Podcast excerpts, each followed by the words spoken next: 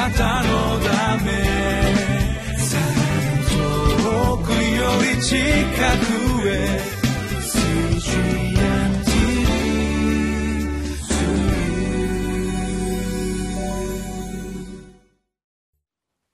皆さんこんにちは。ミッションエイドクリスチャンフェローシップの牧師関根和夫です。今日は6月30日土曜日、えー、今日の聖書の箇所ですけれど使徒の働きの10章34節から48節まで、えー、タイトルが違法人に開かれた救いの門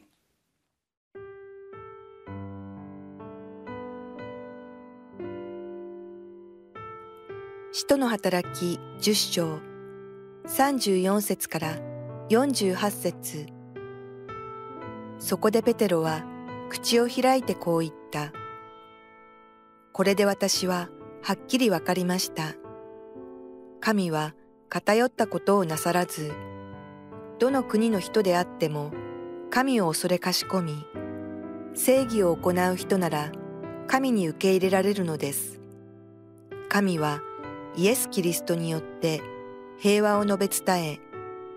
イスラエルの子孫に御言葉をお送りになりました。このイエス・キリストはすべての人の主です。あなた方はヨハネが述べ伝えたバプテスマの後、ガリラヤから始まってユダヤ全土に起こった事柄をよくご存知です。それはナザレのイエスのことです。神は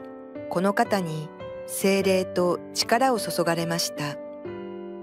このイエスは神が共におられたので、巡り歩いて良い技をなし、また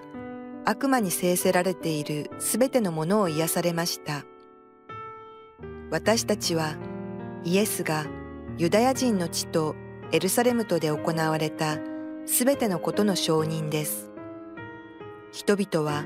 この方を木にかけて殺しました。しかし、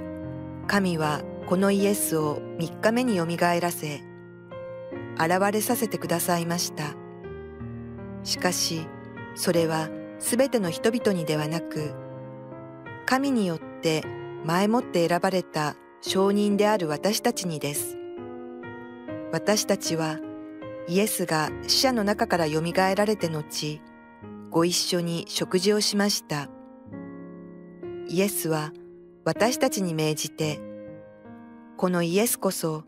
生きている者と死んだ者との裁き主として、神によって定められた方であることを人々に述べ伝え、その証しをするように言われたのです。イエスについては預言者たちも皆、この方を信じる者は誰でも、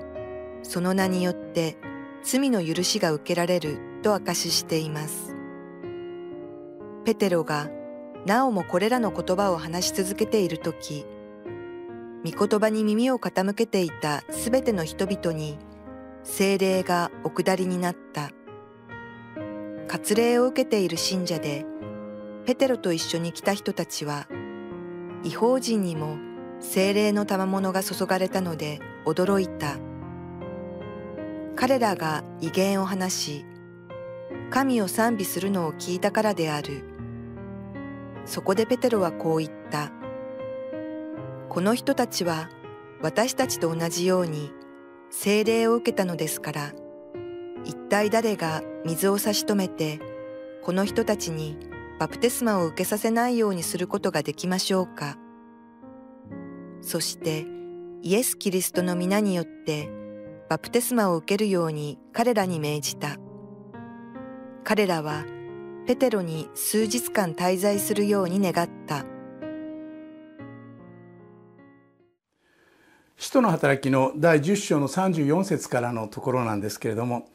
えー、ペテロは今まで経験したことがなかった違法人の人たちのところに出かけていってそして彼らと共に時間を過ごしそして福音を語るということになるんですけれども、えー、だんだんだんだんそこに行っている間ペテロは心にこう確信を与えられてですねあ来てよかったという部分とそしてまさに神が私をここに使わせてくれたんだなという喜びを経験します。そして何かそのもうその喜びがいっぱいになってってるような文章がこの使徒の働きの10章の34節からのところですね。もうなんかね喜びがこうみなぎってるような感じの文章です。そこでペテロは口を開いてこう言った。これで私ははっきり分かりました。神は偏ったことをなさらずどの国の人であっても神を恐れかしこみ正義を行う人なら神に受け入れられるのです。神はイエス・キリストによって平和を述べ伝えイスラエルの子孫に御言葉をお送りになりました。このイエス・キリストは全ての人の主です。こういう文章を読むとですね知らなかったのって言いたくなるような文章なんですけれどもでも初めて経験したといいますか初めてこう表立って違法人の人たちに招かれて出かけていって福音を語りそこにこう本当に心を開いて待っていってくれる人がいるそういう出来事をした経験したペテロにとってはもう心が躍るような出来事だったんだと思いますね。で神は確かにどこの国の人でも偏り見ることをしない。あなたは何何人だからといって軽蔑するわけではない。でも心開かれてイエス様によってての救いが必要だと心からこうね求めてる人たちに対しては本当にどんな人でも恵みが届き救いが届くのだということですね。でペテロはこの段落の中で非常に明確に彼が語るべきメッセージのメインテーマを明確に語ります。あなた方はヨハネが述べ伝えたバプテスマの後ガリラヤから始まってユダヤ全土に起こった事柄をよくご存知です。それはナザレのイエスのことです。この方、神はこの方に精霊と力を注がれました。このイエスは神が共におられたので、巡り歩いて良い技をなし、また悪魔に制すられている全てのものを癒されました私たちはイエスがユダヤ人の地とエルサレムとで行われた全てのことの証人です人々はこの方を木にかけて殺しましたしかし神はこのイエスを3日目によみがえらせ表せてくださいました。しかしそれは全ての人々にではなく神によって前もって選ばれた証人である私たちにです。私たちはイエスが死者の中からよみがえられて後ご一緒に食事をしました。イエスは私たちに命じてこのイエスこそ生きている者と死んだ者との裁き主として神によって定められた方であることを人々に述べ伝えその証しをするように言われたのです。イエスについては預言者たちも皆この方を信じる者は誰でもその名によって罪の許しが受けられると明かしています。もうこれはイエス様についてのペテロのもう証というかこれだけが言いたいんですというようなもうねペテロにしてみれば十字架にかかる直前にイエス様を裏切っちゃったわけだしそして私を愛するかと言われてねなんかとても恥ずかしい思いをしたりなんか今まではもうね一発のリーダーだと思っていたのにこう落ち込むことが多かったわけですけれどもでもこの場所で彼は本当に大胆に私の語りたいのはあのナザレのイエスのことです。あの方十字架にかかって死んだけれども神はこの方をよみがえらせ命の主であることを証しし罪の許しと永遠の希望が与えられるということが明らかにされました。この方こそ主です。ようこそ呼んでくれました。ようこそこの話を私に話させてくださいました。というような思いでペテロは語ってるんですね。あなたの心の中にイエス様がそういう生き生きとした救い主として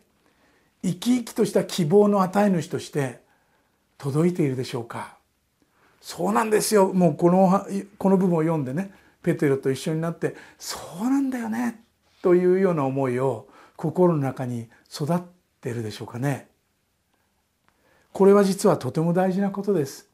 キリスト教の歴史を学ぶこともあるいは知的な意味での神学を学ぶこともとても大事なことです。でもイエスを知るこの方こそ私の救い主であるということをうなずきこの方が確かに私の罪を担って十字架で死に私の死を死んでくださったのだということをうなずいているかどうか。そしてその方が今も生きて私を生かし私に精霊によってうなずきを与え気づきを与えそうだ私は本当にイエス様によって生かされてるんだというそういう確信といいますか喜びがあなたの心に届いているでしょうか？時々私たちはそういうことを忘れて何かこう知的な作業としてだけ聖書を読んでしまう。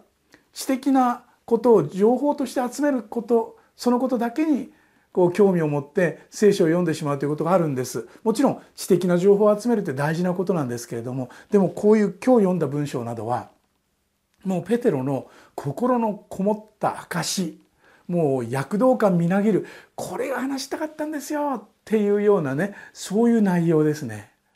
そういう心があなたに届けばなと思います。そしてその出来事が起こってから彼らのところに精霊が下り違法人であった彼らが精霊を受け取る精霊の賜物を受け取るというまさにあのペンテコステで起こったエルサレムで起こったことがこの、えー、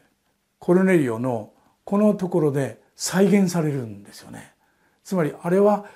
イスラエルで起こったエルサレムで起こったことだけじゃなくて違法人の地でも起こるんだということのまあ証のようなものですね。ペンテコステが再現したぞというペテロはそんな感じを持ったと思いますね。神は生きておられるのだ。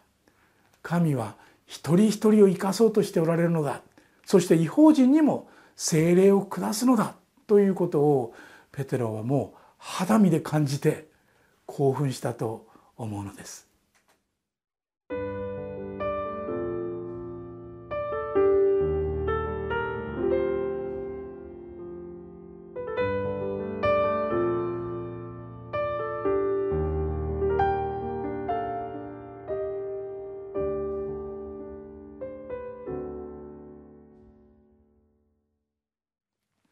ペテロはイタリア隊長のえこのコルネリオのところに行くんですけれどもその時彼は単独で行かないで何人かの仲間を連れて行ったんですね。まあ心細かったのかもしれませんけどねでもそのことである意味で非常に有益な証の時となっています。というのは、えー、っと45節を見るとねこう書いてあるんですね。割礼を受けている人々、えー、ごめんなさい44節ペテロがなおもこれらの言葉を話し続けている時御言葉に耳を傾けていた全ての人々に精霊がお下りになった。割礼を受けている信者でこれはあのユダヤの人たちですね。ペテロと一緒に来た人たちは違法人にも精霊の賜物が注がれたので驚いた。彼らが威厳で話し神を賛美するのを聞いたからである。とあってこれはペテロの作り話じゃないということが非常に明確なわけですね。証人がいるわけですね。神は間違いなくユダヤ人のためにも違法人のためにも御子イエス・キリストをお使わしになりいやそればかりではない精霊をお使わしになって神のものである承認を与えている。これは嬉しいことですね。私たちにも同じように御子イエス・キリストをお与えになりそして精霊を与えてくださって神の国に生きる者としての証人として精霊をお与えくださっている。このことを大いに感謝しながら今日も進んでいきたいと思うのです。一言祈りましょう。イエス様あなたがユダヤ人のためばかりでなく違法人のためにも私たちのためにも来てくださって